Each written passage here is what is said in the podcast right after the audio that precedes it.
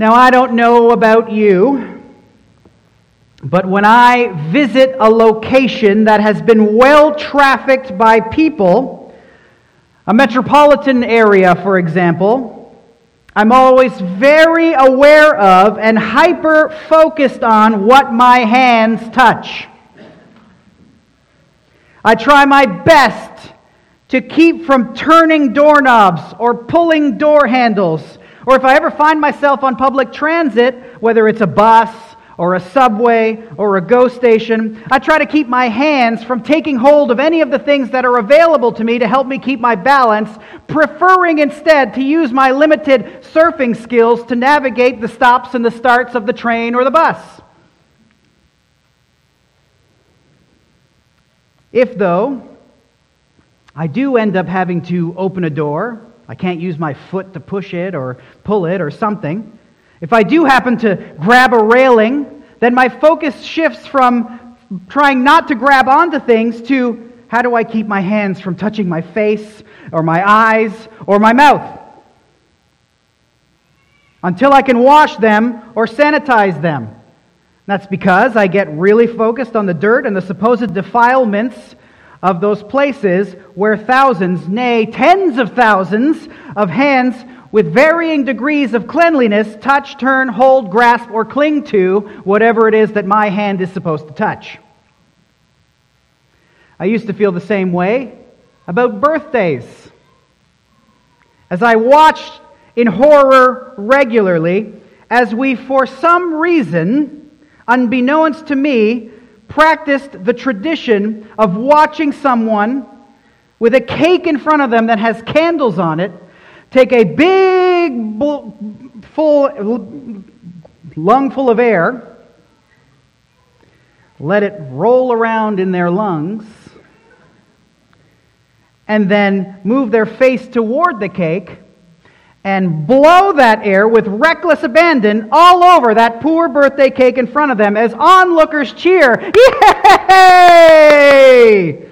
Clapping their hands for the event. And then, if the candles don't go out the first time, re- we repeat the process again for a second time. Breath is blown all over the cake, and a barrage of shorter, more intense gusts all over this cake all over this confectionery. And then we portion off that breath and spittle covered cake and serve it on a plate for our consumption. One thing I've appreciated about this past two years is that tradition is probably gone. Yeah, I can enjoy birthday cakes. Now, these are some of the uncleannesses that are in my mind. I don't know what it is that you have a difficult time with, what it is that you find repulsive. These are a couple of my own examples. But whatever it is that you find unhygienic, whatever it is that you find grimy or contaminated or have a difficult time with, I want you for a second to take those feelings. Think about the thing that re- re- repulses you the most. I want you to take that particular thing and multiply it by at least a hundred and then you will begin to understand how a Jew thought of Gentiles during the days of Jesus Christ. They thought of Gentiles as dirty, defiled, spittle covered cakes, germ infested door handles. They thought of Gentiles as unclean dogs, and they hated the Gentiles, and they assumed that the God of heaven and earth, the great God of heaven and earth, hated them also.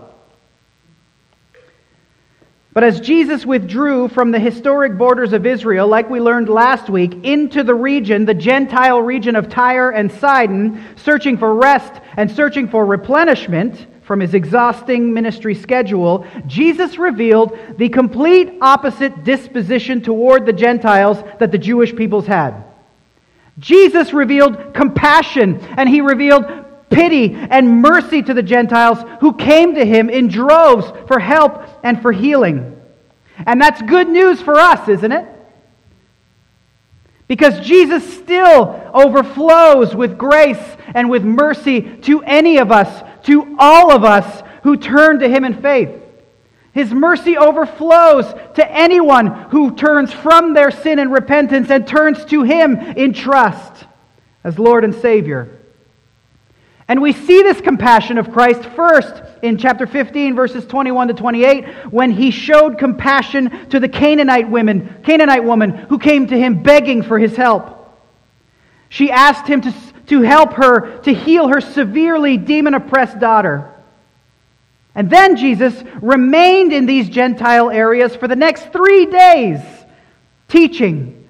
If you look at chapter 15, verse 29, it says, Jesus went on from there and walked beside the Sea of Galilee, and he went up on the mountain and he sat down there. That phrase, he went up on the mountain and sat down there, is uh, the, Jesus settling into the common teaching posture for a rabbi in those days.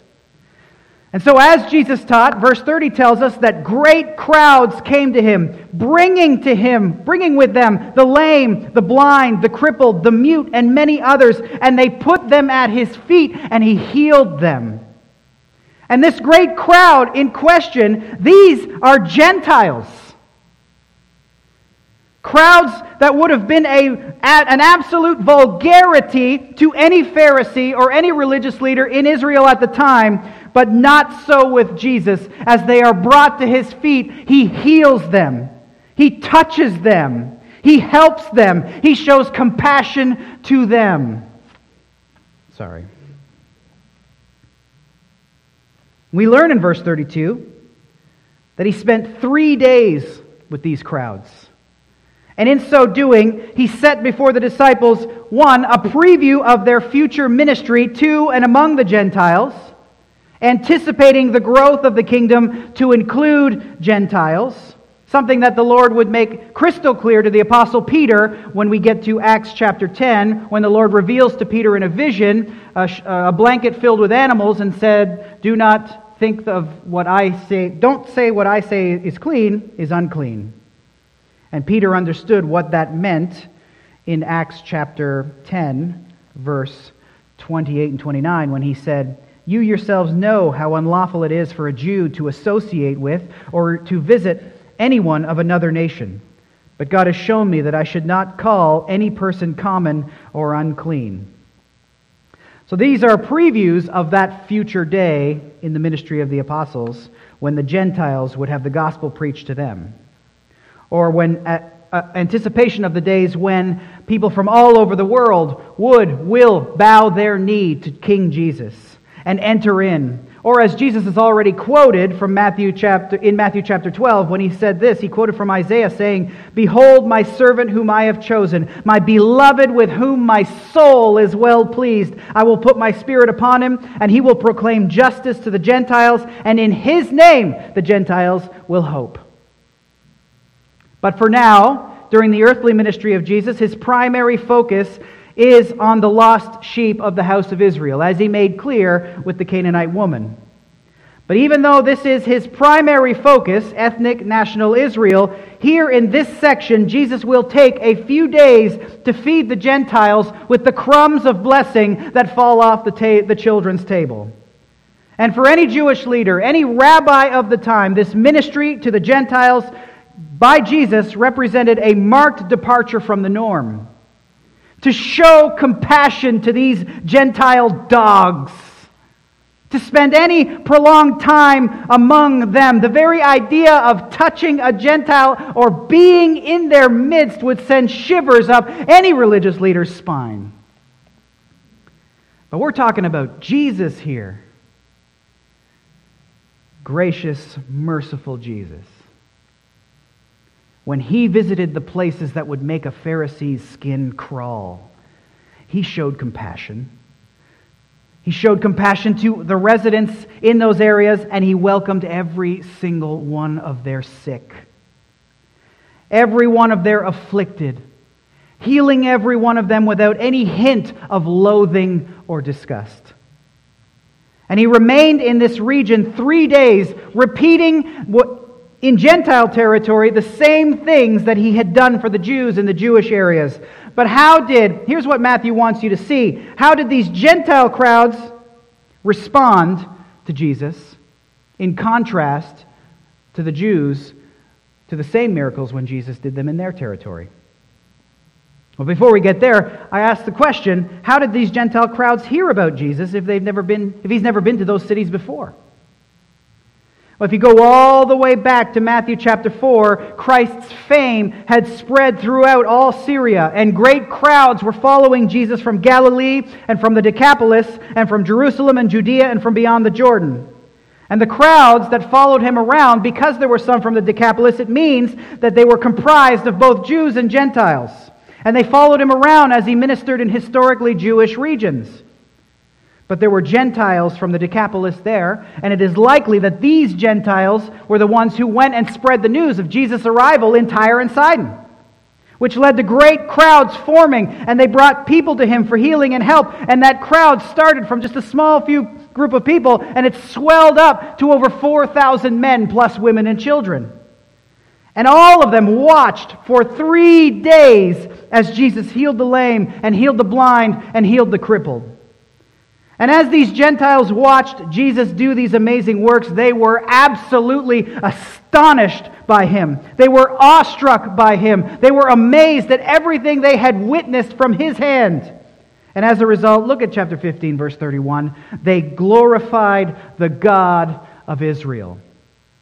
Gentiles they, these Gentiles, glorified the God of Israel. They, these Gentiles, acknowledged the God of Israel as the source of the healing power possessed by Jesus. What did the Pharisees say was the source of the power possessed by Jesus?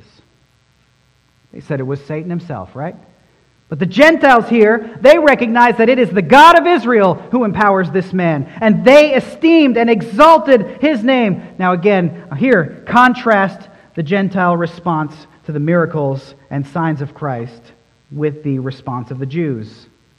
You see, the Jewish crowds also followed Jesus when he was ministering in the areas of Israel. They saw the same miracle. But I don't know if you've noticed, as we've worked through Matthew, it's rare. It's actually only once, and that's before the Pharisees start getting in there and really slandering the name of Jesus. It is only once that we are told that the crowds glorify God as a result of Jesus' ministry in the borders of Israel, and that's in chapter 9, verse 8. But after that, once the Pharisees start slandering Jesus with increased hostility, we start seeing accusations of Christ being in league with Satan. We see people following Jesus around because they think he is their meal ticket. We witness people getting offended by him at, or at him and running him out of their town. We see people conspiring against him as to how they might destroy him. We see Pharisees teaming up with the Herodians, who they were enemies. They had held grudges and suspicions and hatreds against the Herodians, but here, but in, the, in their hatred of Jesus, that superseded it all. And now, in chapter 16, verse 1, look at who the Pharisees team up with. For the first time, they team up with the Sadducees.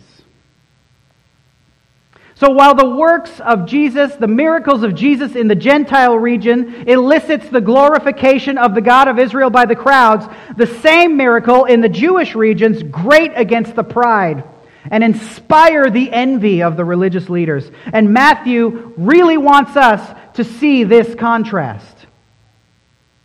As the Gentiles praised the God of Israel. And here, as they did so, look what Jesus said next in verse 32. Jesus called his disciples to him and said, I have compassion on the crowd because they have been with me now three days and have had nothing to eat. And I'm unwilling to send them away hungry, lest they faint on the way. You see, when Jesus fed the 5,000 just a few days earlier, it was the disciples who came to him and said to him in 14, verse 15, The day is over, send the crowds away.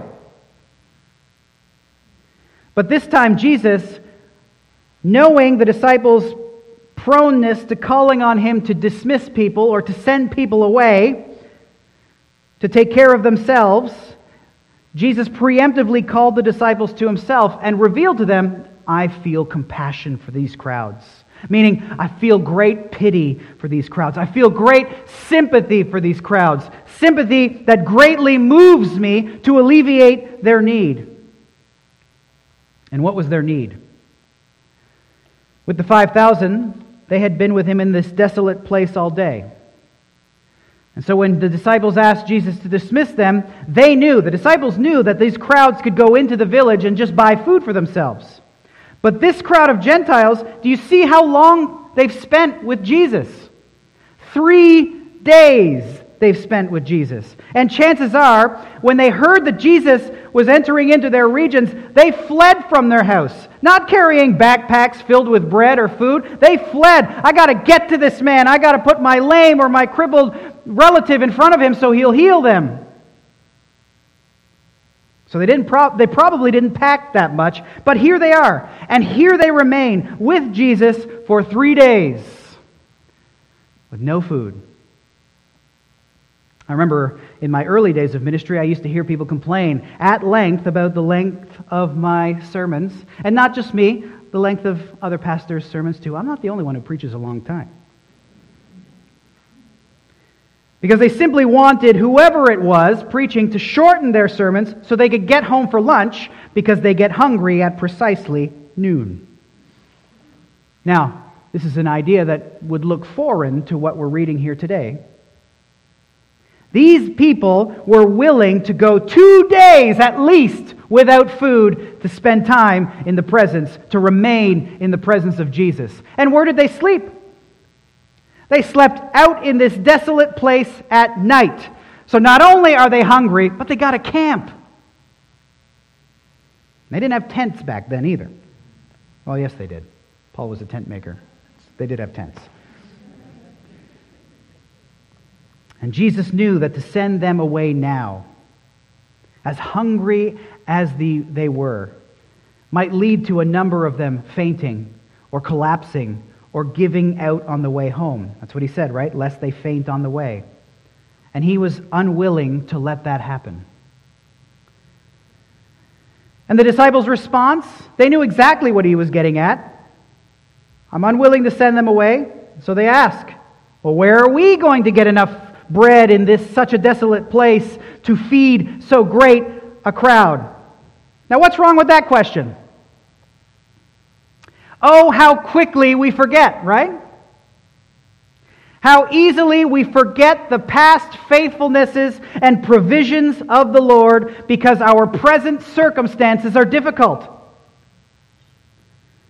There are times like how easy it is to depend on the Lord when He meets our needs in the moment. And then how easy it is to forget those past provisions in the face of new circumstances that arise. These disciples had already, just a few days earlier, seen and witnessed Jesus feed a larger crowd. And here they are. Where, where are we going to get food? Where are we going to get food? All throughout Scripture, we see that humanity is shown to not be able to see past their immediate problems, immediate difficulties, and immediate circumstances, the things they are experiencing in that very moment. Oh, how easy it is for you and I to rest on the Lord when He is figuring out our problems right then and there. But have you ever noticed how quickly that trust in the Lord flies out the window how quickly our remembrance of his great and marvelous and mighty works fly out the window when some relational problem or some financial problem or some physical problem or some societal problems arise. All of a sudden, we are now laser focused on this issue and we forget how faithful God has been, not just to us in our lives, but how faithful He has been to all of His people for thousands and thousands and thousands and thousands of years. The disciples did the same thing. They had just witnessed Jesus do this exact miracle. You see, there are times in your life, there are times in my life, and when you're out there ministering and witnessing to people, there are times when you will probably hear people say, If only I could see some sort of spectacular sign from the Lord, if only I could witness some sort of dazzling miracle, some undeniable work of God in my life, then I would possess a greater faith, a rock solid confidence in Him. But Scripture corrects this misguided idea and reveals to us that we have the greatest difficulty simply moving past the immediate situation of our lives. What have the disciples witnessed so far in Jesus' life and ministry?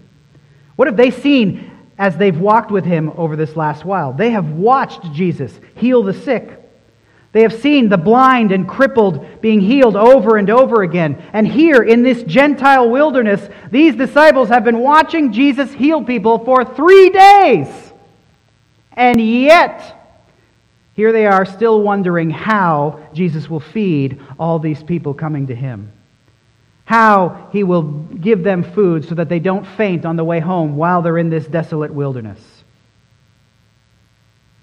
These Israelites are mirrors into our own identity. They also remind us of the Israelites in the wilderness. So you can see it's just a consistent, persistent weakness in humanity. You remember the Israelites in the wilderness, right? Think of everything they saw. They witnessed from the hand of our glorious, all powerful Lord ten crushing strikes leveled against Egypt. They witnessed the pillars of smoke and fire leading them, protecting them, continuing in their midst as they traveled throughout the wilderness wanderings. They witnessed the parting of the Red Sea. They witnessed the destruction of the Egyptian army. And yet, even after seeing all of this, as soon as some problem arose, something in their lives that was immediate, it trumped everything else. For example, as they traveled through the wilderness, they got hungry.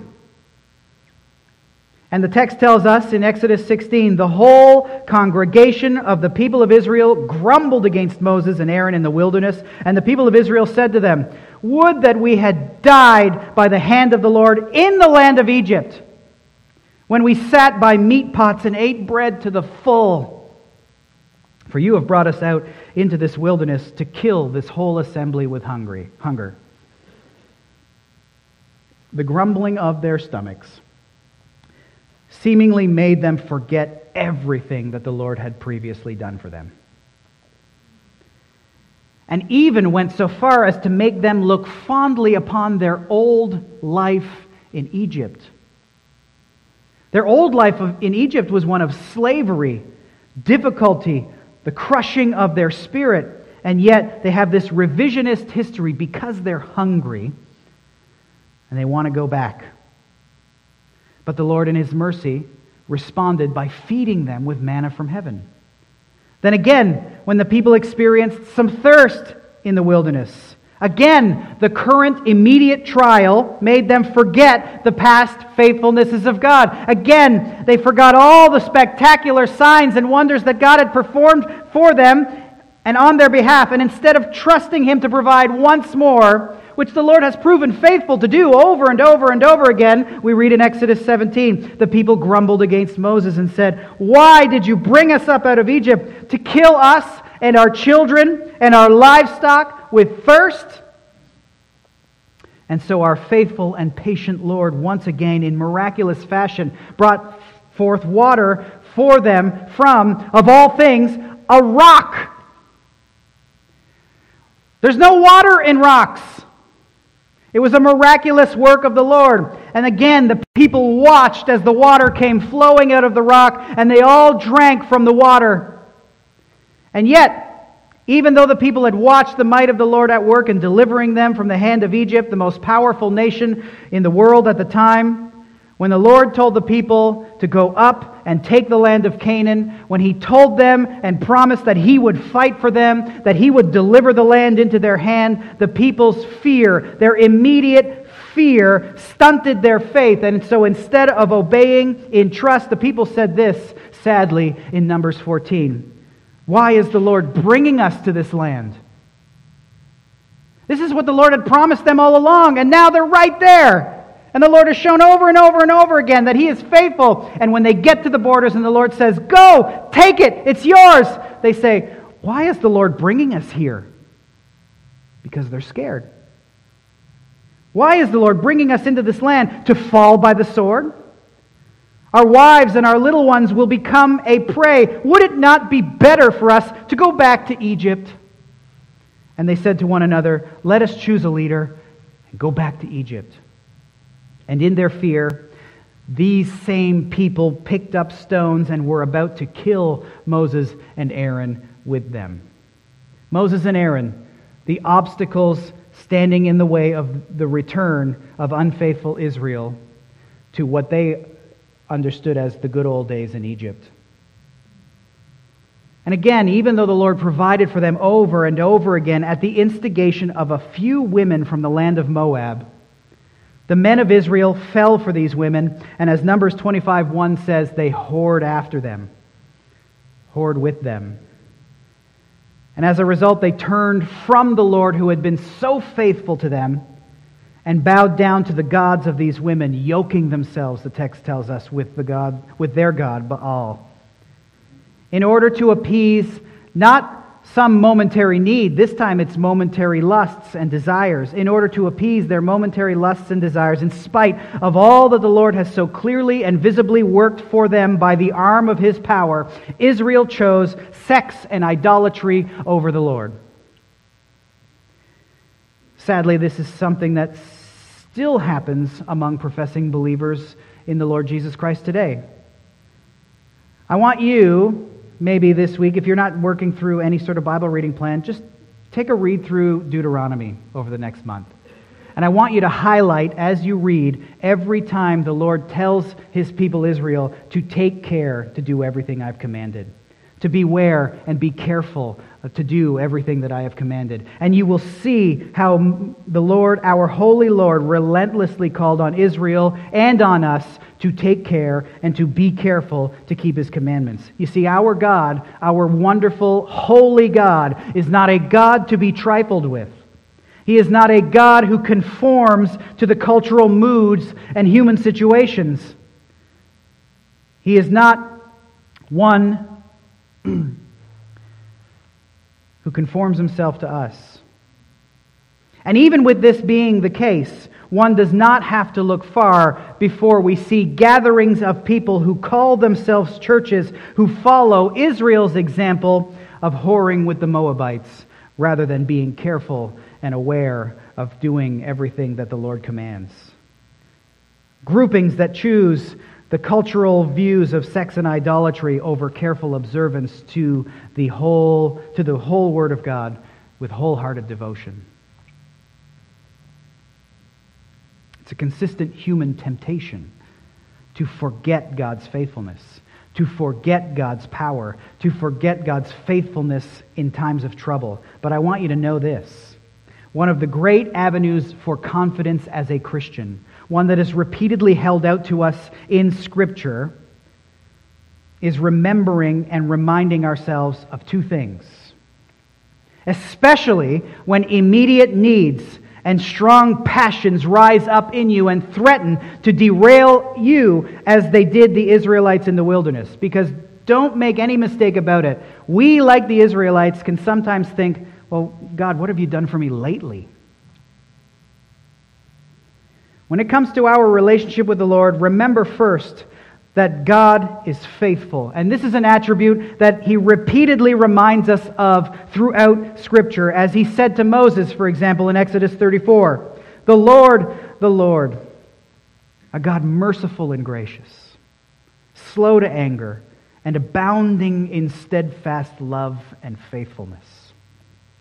And second, remember all the ways that God has cared for you. Remember all the ways that God has supplied you in the past. Remember all the ways that He supports you in the here and now, each and every day. This is something, when you read the Psalms, you will see that King David was very good at this. In the midst of all of his trials and all of his troubles, he always he had a, a, a, a, tendency to repeat to himself the past faithfulnesses of God in order to give him confidence in the present. Psalm 9:1 for example, we see that David gives thanks to the Lord with his whole heart as he recounts all of the Lord's wonderful deeds. Recount all of the wonderful deeds of the Lord in your life in the circumstances that you are currently facing and remember that He is faithful. Remember the many and manifold blessings that you and I enjoy every single second of our lives because it's easy to forget about God's abundant mercies and His gracious gifts when, we, when our focus turns on what we lack in the moment or what we think we deserve. God provides us with what we need all the time.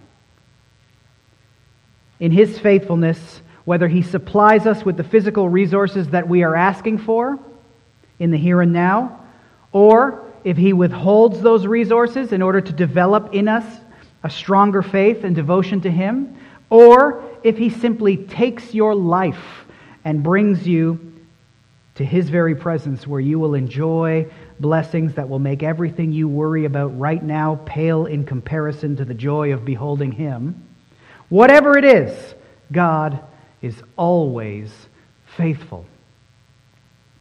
And like these disciples in this wilderness, once again they are confronted by a crowd that Jesus will miraculously feed with only a few meager supplies. And like them, we must look to Christ. We must trust Christ. We must remind ourselves of who God is and how He has worked in our lives thus far. And we must continue to trust Him in the midst of our trials and troubles and problems,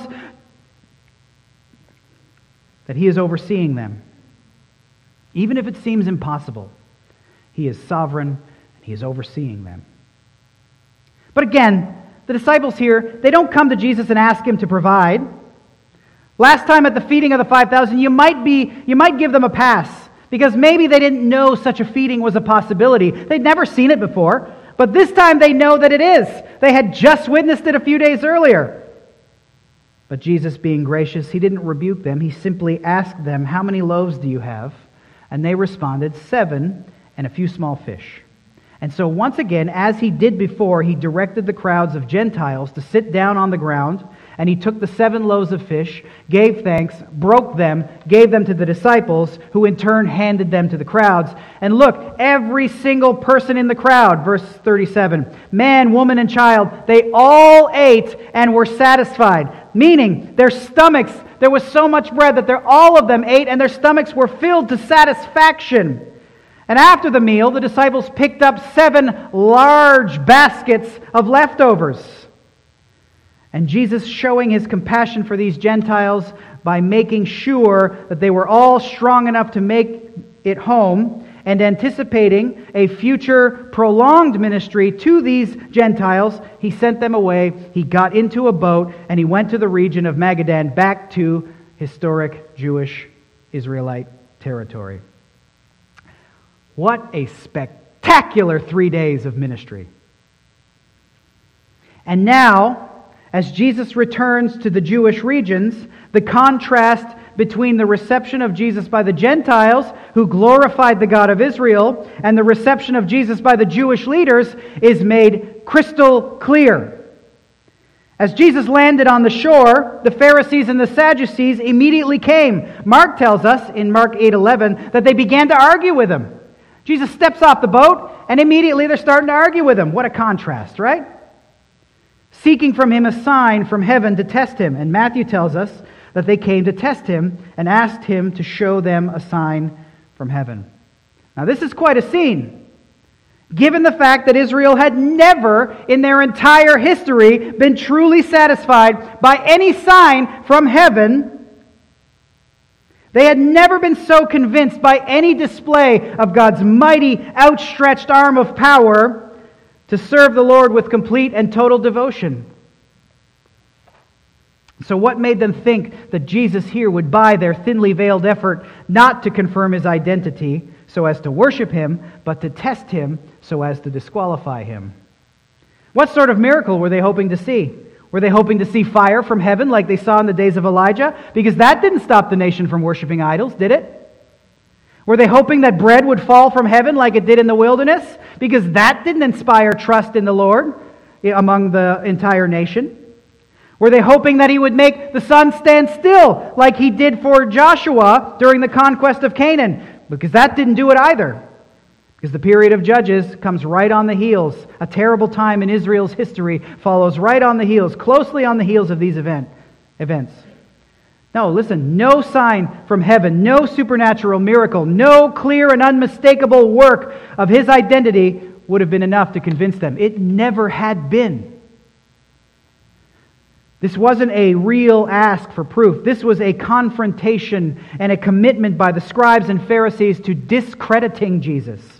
And notice again who it is that approaches him the Pharisees and the Sadducees. This is the first time in Matthew's gospel that the Sadducees confront Jesus.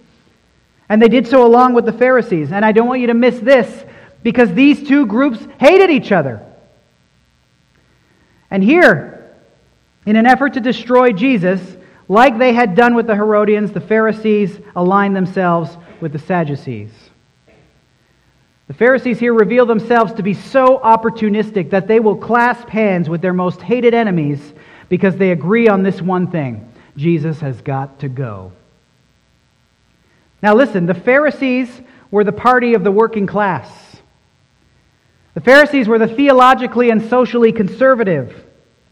They were more in touch with the common person. They were zealous for tradition, zealous for the old days, zealous for the tried, the tested, and the true. They were the ones pressing for morality among the people, albeit all the while being hypocrites themselves. Sounds familiar, doesn't it? The Sadducees, on the other hand, were the more upper class, theologically liberal, and looser with Scripture group, even going so far as to simply ignore anything other than the first five books of Moses. They were the ones that held the seats of power. They were the culture makers holding the levers of power in the Sanhedrin or the Jewish leadership. And they were always ready to compromise for financial gain, and they were quite self indulgent. Sounds familiar, doesn't it? You could equate these two groups loosely to our political right and left.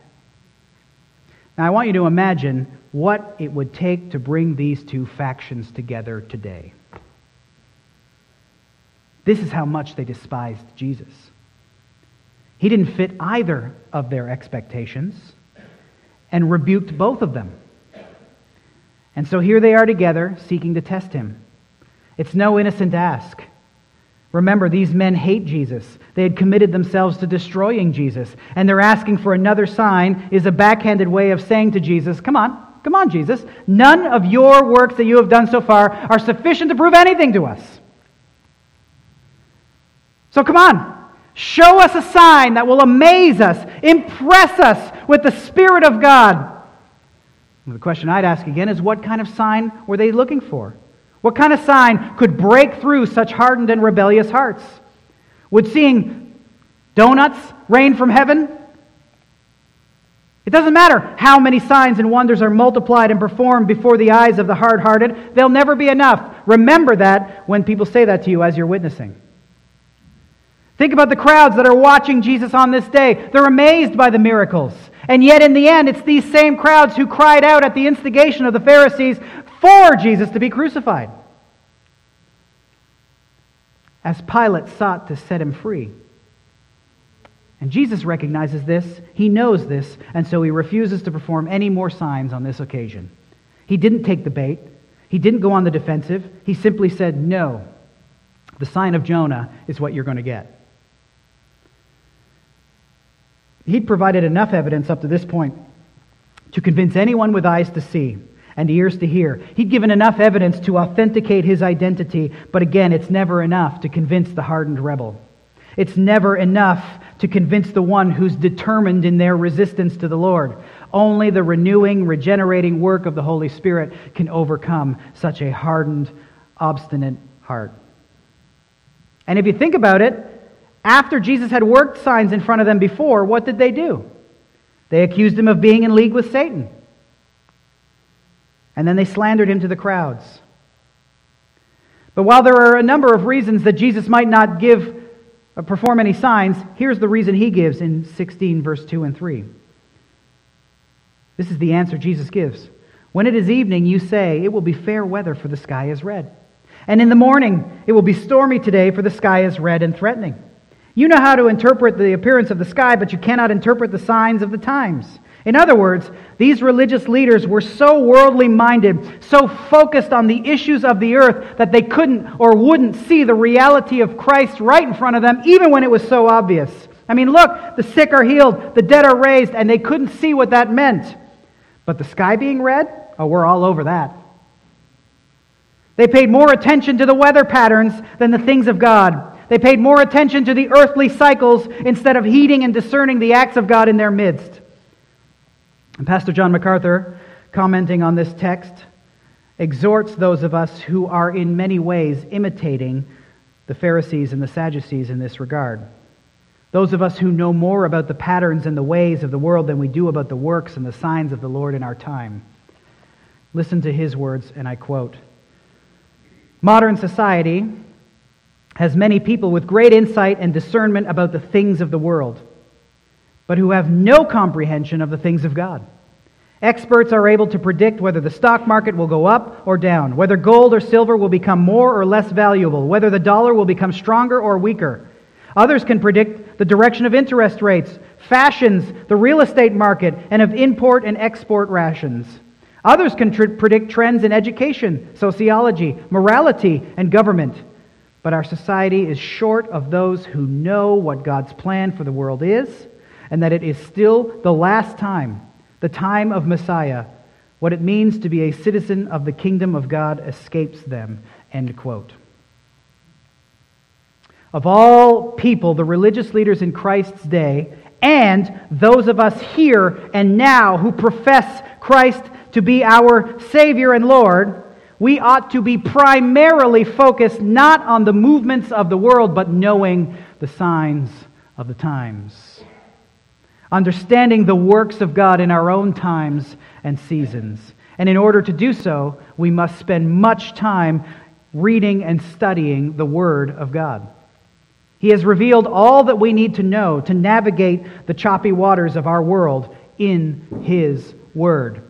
And we must all be committed and dedicated to knowing His Word so that we can respond to and understand and see what He's doing in this world. But this, these guys ask for a sign. And in 16:4, Jesus said, An evil and adulterous generation asks for a sign. Only a generation, Jesus is saying, that has forsaken the Lord seeks for signs. An evil, morally corrupt nation seeks for a sign. An adulterous generation seeks for a sign. Now, adultery here is a graphic and forceful and audacious word. It's used often throughout the Old Testament to describe the relationship between Israel and the Lord. You see, Israel was pictured as, a, as betrothed and married to the Lord, and he pictured her as, the Lord pictured her as his, he pictured himself as her true and rightful husband. And so to use this word right here indicated their unfaithfulness. The Lord used this most emotive and heartrending of illustrations, saying, and Jesus here says that Israel, you are like a promiscuous wife, offering herself to anyone and to everyone except her loving husband. The terminology harkens back to the prophets of old who consistently called upon unfaithful Israel to stop worshiping idols and return to the Lord, but they didn't, and the Lord sent them into exile as a result. And so, Jesus, using this term with the Pharisees and the Sadducees standing right in front of him, he in essence declares them to be just as unfaithful to the Lord as those Israelites that brought the nation into exile for their idolatry. Only this type of generation seeks for a sign especially given all the signs that Jesus has given. The situation was reminiscent of all the mighty, wonderful, and powerful works that God had done to save Israel. And yet, even though works were multiplied upon multiplied upon multiplied before their very eyes, they were never enough to satisfy the people or to bring them to full commitment to the Lord. And the interaction that's happening right here between Jesus, the King of Israel, and the religious leaders, it's playing out the same as it always has. Miracles are wrought. While some people might believe it and see, the majority of the generation refuses to believe and instead turns to someone, something other than the Lord. And so Jesus is not on this occasion going to give them any sign. He'd performed miracles in great quantity and in great quality already, so much that if the hearts, their hearts were open to the truth in the least, all of these Sadducees and Pharisees would have fallen on their knees in repentance and faith, but instead they were blind. See, Jesus is not some sort of carnival sideshow who does tricks at the behest of rebels and sinful men. And given the slander for all they'd seen, really, what possibly, what possible reason would Jesus have for doing anything in their midst. Jesus said, And even an evil and adulterous generation seeks for a sign, but no sign will be given except the sign of Jonah. You remember, just as Jonah was in the belly of the great fish for three days and three nights, as we read in Jonah 1:17, and the Lord appointed a great fish to swallow up Jonah, and Jonah was in the belly of the fish three days and three nights. Jesus will be three days and three nights in the heart of the earth. It's a clear reference to the death of, of Christ, albeit in an ambiguous manner, pointer to the resurrection as well. As Jonah was in the belly of the fish for three days, and then it was spit out on land, like we read in Jonah 2.10, Jesus will also emerge from the grave after three days. And the resurrection of Jesus Christ is the great sign. And while there will be many who refuse to believe, even if, Jesus said, someone should rise from the dead, the resurrection for many has been the great sign. This is the sign that has overcome the belief of so many in our day and so many from the day of, days of Acts all the way up to our day. As Peter preached to the men of Judea on Acts 2, saying, This Jesus, God raised him up, and of that we are witnesses. We saw it. And this day, at this day, when Peter preached that message, 3,000 people turned to Christ in faith that day. The resurrection of Jesus Christ has been the sign that has overcome the unbelief of oh so many from that generation and every generation since. And it's for this reason that Jesus left the Pharisees and the Sadducees and said to his disciples in 16:6, "Watch and beware of the leaven of the Pharisees and the Sadducees." Now the disciples were initially confused by this statement because they had forgot to bring any bread with them. And so they took it literally, thinking that he was telling them, "Don't go and buy any bread or any leaven from the Sadducees and Pharisees." But what Jesus really meant was that they must watch and beware of the teaching of the Pharisees and the Sadducees. Meaning they must be vigilant and on the lookout for. They must be on guard against and cautious to and alert to their teaching. Because these Pharisees and Sadducees, they couldn't read the signs of the times. They should have understood the gospel. They should have shouted that gospel through at Israel. They should have been going around saying, Now is the time. Repent and believe the gospel. The Christ is here. The kingdom of God is at hand. But they didn't. Instead, in their hard heartedness and hypocrisy, and envy and pride and double mindedness, the Sadducees and the Pharisees sought to turn the nation away from the Messiah in order to hold on to their favored status among the people.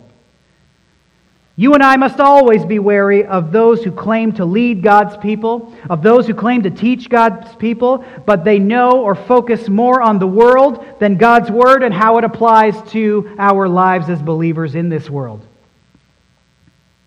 The Pharisees and Sadducees were more concerned about earthly things than they were about the approval of God. They were more focused on conformity to their self created standards than on single minded devotion to God, His truth, and His righteous requirements.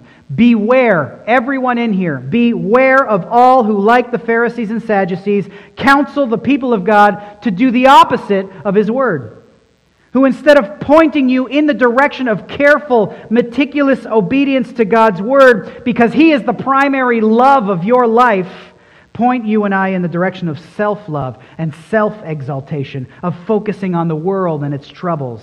These are the works of the hard hearted God hater. And as you live, as one of God's beloved children in this world, provided you repent of your sin and you have turned to Him in faith, turned to the Lord Jesus Christ in faith. Watch and beware of the leaven of teaching from anyone who might lead you in even the slightest degree away from Jesus Christ. And at the same time, as we remain alert, we must also remember to imitate Christ in this world. And you see, Christ was compassionate to everyone. Christ was compassionate to those that everybody else thought were dirty and vile and disgusting. So must we be in our imitation of Christ. We must proclaim and hold fast to the truth while showing compassion to those we might otherwise consider defiled and dirty, knowing that they need Christ just as much as we need Christ. And who knows? It might very well be that by your Christ honoring compassion, that they are led to the same point as the Gentiles were as Jesus ministered among them. It might be that they, with you and the great cloud of witnesses, glorify the God of Israel. And in the end, isn't that what truly matters? That we honor and serve and love Jesus Christ, and we bring as many people as we can to also honor and love and serve Jesus Christ? Amen. Father, we praise you, thank you, honor you for your word, and I thank you that you are so clear in your word with warnings and exhortations to us we know that your word wasn't written directly to us, but it was written for our edification, for our benefit, for our uh, growth up into maturity and imitation of your Son, Jesus Christ. And we pray that as we look at your word and we learn about compassion for those that we might not otherwise have compassion for, that we would be able to imitate Jesus Christ in this regard by the power of your Spirit. I pray that in the power of your Spirit, that you would allow us to beware of those who would try to lead us astray. I pray that you would help us to be more focused on the signs of the times and what you are doing in this world and how we are to live in obedience to your word rather than what's going on in the world. I'd rather, please, I pray, Father, that you would help us to see the signs of the times and know about those more than about the color of the sky and the weather that's coming.